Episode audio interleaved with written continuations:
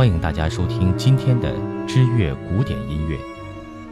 今天我们将会继续为您奉上巴赫的名曲《祭弦之歌》。《祭弦之歌》即 D 大调管弦乐组曲第三号，冥想中深深的前进与感动，呼之欲出。这是巴赫最著名的代表作之一。此曲是巴赫在科坦时代。大约三十岁左右时创作的管曲乐组曲第三号中的歌曲部分。原曲是由两个小提琴、中提琴、大提琴、通奏低音五种乐器在 D 大调上完成的。十九世纪时，德国小提琴家威尔赫米将此曲编成 C 大调的小提琴独奏曲，只在 G 弦上演奏，至此。一跃成名，G 弦就是小提琴的四弦，E 弦、A 弦、D 弦，G 弦中最低的一弦，G 就是唱音搜。所以如今大家疯传的那个关于巴赫大提琴动过手脚，只用一根弦即兴演奏创作出此曲的故事，是后人杜撰的。D 大调管弦乐组曲第三号。包括五部分：序曲、歌曲、加沃特舞曲、布雷舞曲、基格舞曲。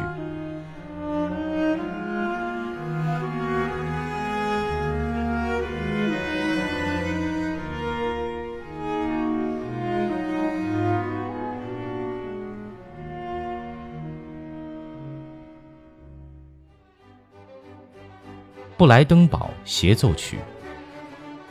科坦时代是巴赫最幸福的时代，他大部分的器乐曲杰作都在这个时期创作完成，其中以六首布莱登堡协奏曲为最佳代表。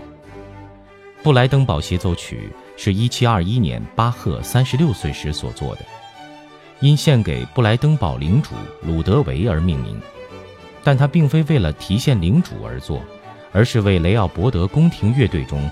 不同乐器所演奏的协奏作品中，巴赫自己选择出最为杰出的六部作品汇总而成。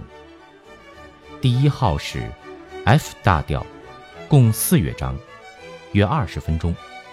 独奏乐器部分由比现在小提琴两只法国号、三只双簧管、一支低音管担任；合奏乐器部分由弦乐合奏、通奏低音。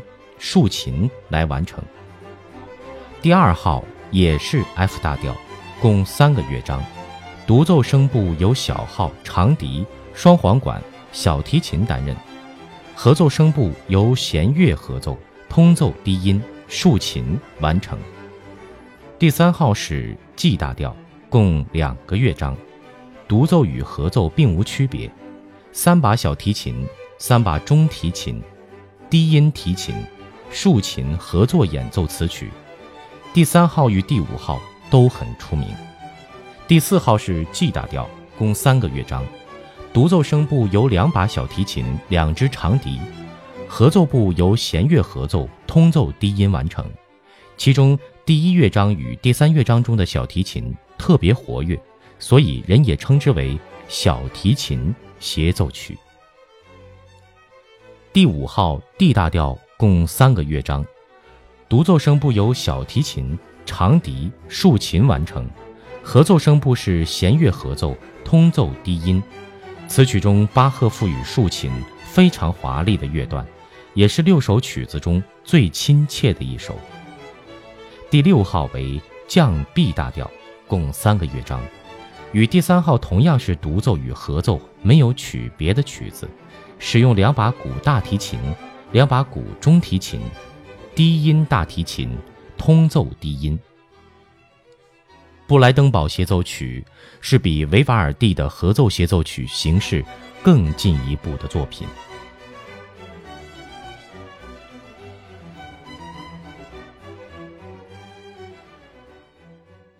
D 小调触记曲与赋格。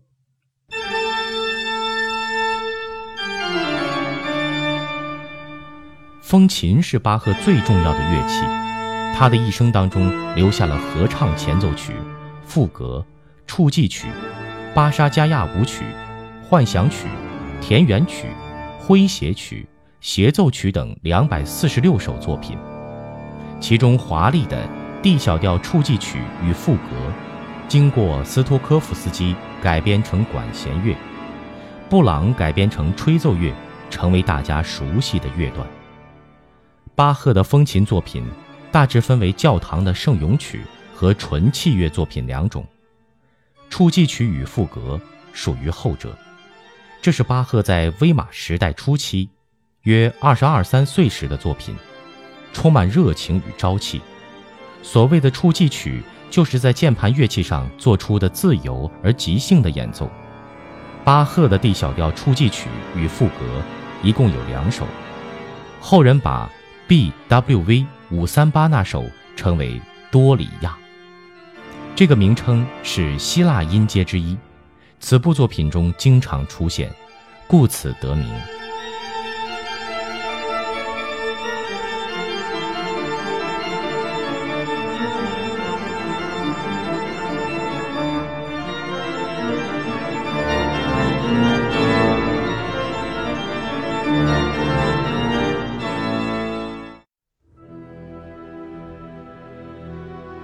马太受难曲。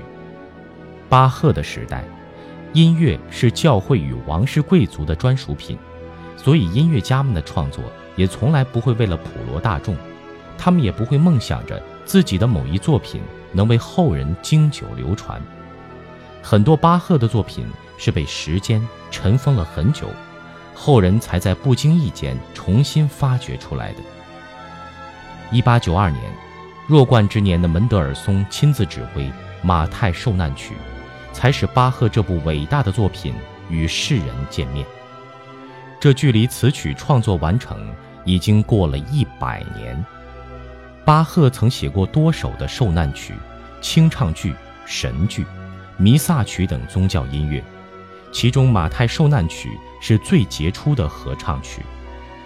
受难曲是以耶稣被钉在十字架上。以自己的生命为世人赎罪为主题的宗教音乐，此曲巴赫用了三年时间创作完成，于1729年耶稣受难日在莱比锡的多马斯教堂首演。歌词取材自《圣经·新约》马太福音书中最重要的《马太传》第二十六章、第二十七章。全部作品包括第一部的《最后的晚餐》，格塞马奈的祈祷。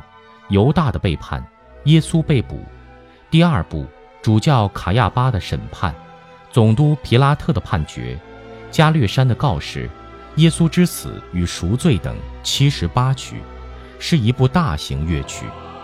演奏时除了两个管弦乐团之外，并加上女高音、女中音、男中音、男低音独唱，以及少年合唱团，更配上管风琴的伴奏。乐器编制规模十分庞大。巴赫共写了五首受难曲，现存有与《马太受难曲》齐名的《约翰受难曲》、《马各受难曲》、《皮康迪尔受难曲》两首已经失传，《卢卡受难曲》则有人质疑它的真实性。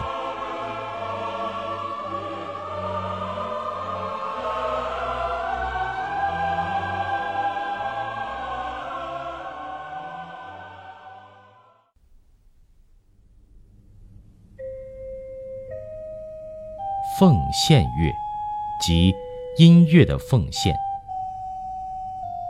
巴赫的次子埃马努埃尔·巴赫是个音乐狂人，在普鲁士腓特烈二世的宫廷内担任长笛手。1747年，巴赫62岁时，为了见长孙一面，来到普鲁士，受到腓特烈大公的热烈欢迎。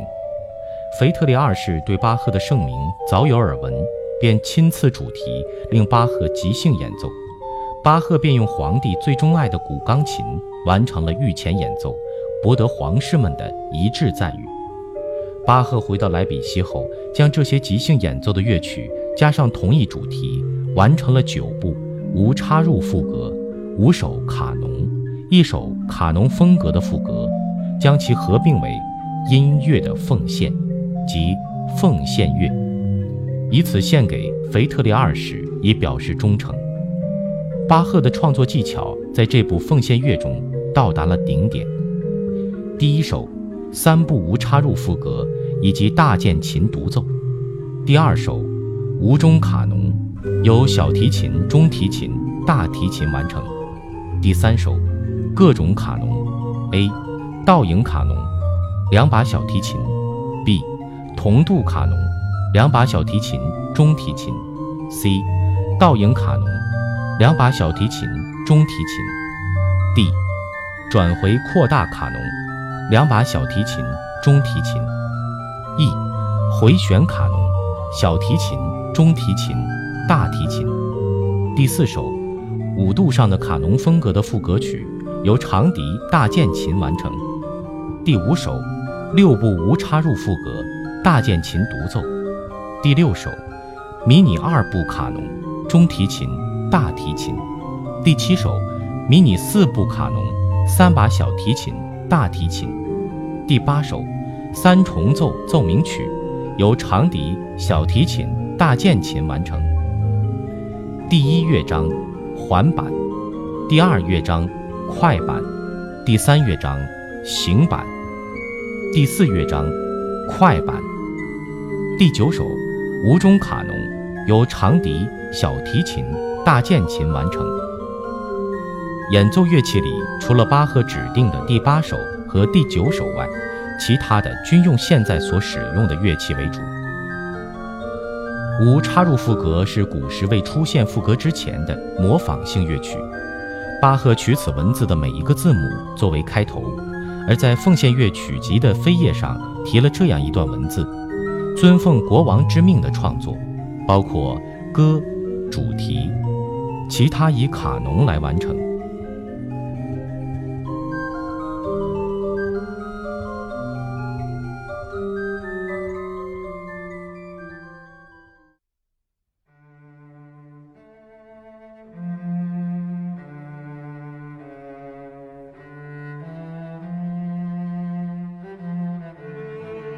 赋格的艺术，与奉献乐同一系统的作品有赋格的艺术。此曲成为巴赫的绝唱，它与奉献乐同为巴赫最高成就的曲集。赋格的艺术不是展现演奏技巧的音乐，而是巴赫与神的对话，是庄严之音的阶梯。曲子由十四个赋格与四个卡农所构成。第十九号作品未完，乐谱终了之处，有巴赫次子埃马努埃尔·巴赫的批注。作曲者已过世。